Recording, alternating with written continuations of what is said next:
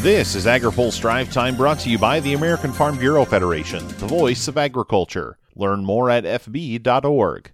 Good Friday afternoon. I'm Spencer Chase. One of Capitol Hill's long-standing farm policy stalwarts says direct assistance for producers needs to be a part of the next coronavirus aid package. Former House Ag Committee Chair and Oklahoma Republican Frank Lucas tells AgriPulse the aid would help producers overcome unforeseen obstacles brought about by the pandemic whether it's the trade wars with China, disrupting our ability to sell our products to China and around the world, or COVID 19 uh, dramatically reducing the ability of processors to process food products, restaurants to be able to sell it.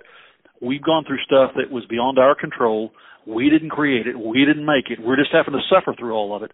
So helping producers get through that is a legitimate use of federal resources.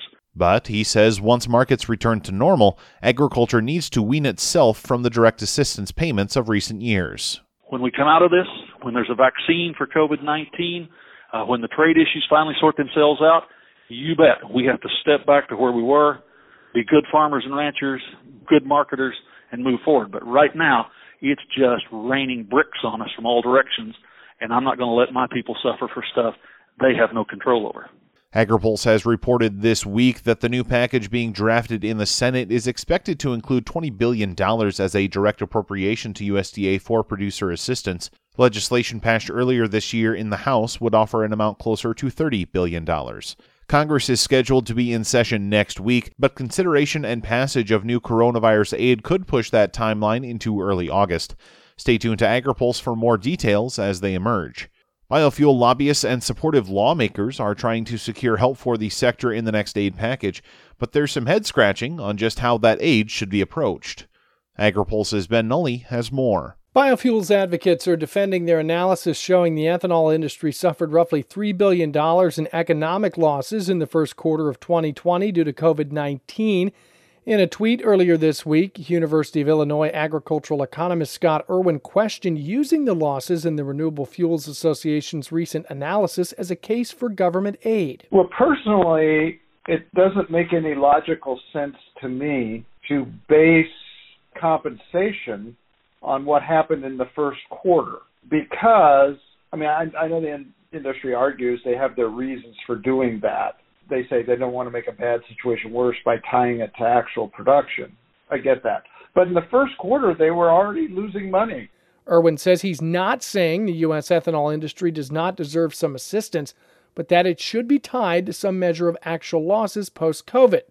RFA President and CEO Geoff Cooper argues their numbers are consistent with how other industries have analyzed COVID 19 losses. You can look at you know what expectations were for ethanol prices prior to COVID, and then what prices actually were as a result of COVID. And, and you take those those two things, the, the the price loss and the volume loss, and it's very easy to calculate what that means in terms of gross revenue loss for the industry. The biofuels industry is pushing for some sort of government assistance to cover feedstock costs in the next coronavirus relief package.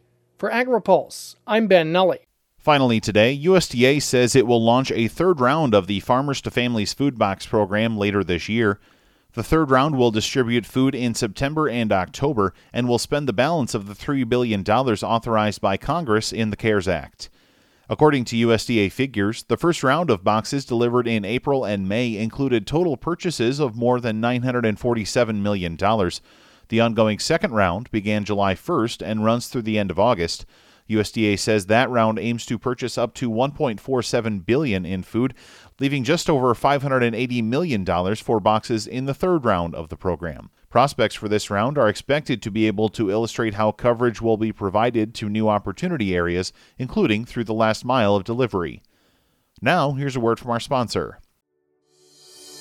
Through unprecedented challenges brought on by the pandemic, American Farm Bureau has been the voice of agriculture, guiding leaders to the right policies to support farmers and assuring Americans that farmers won't let them down. Learn more at fb.org.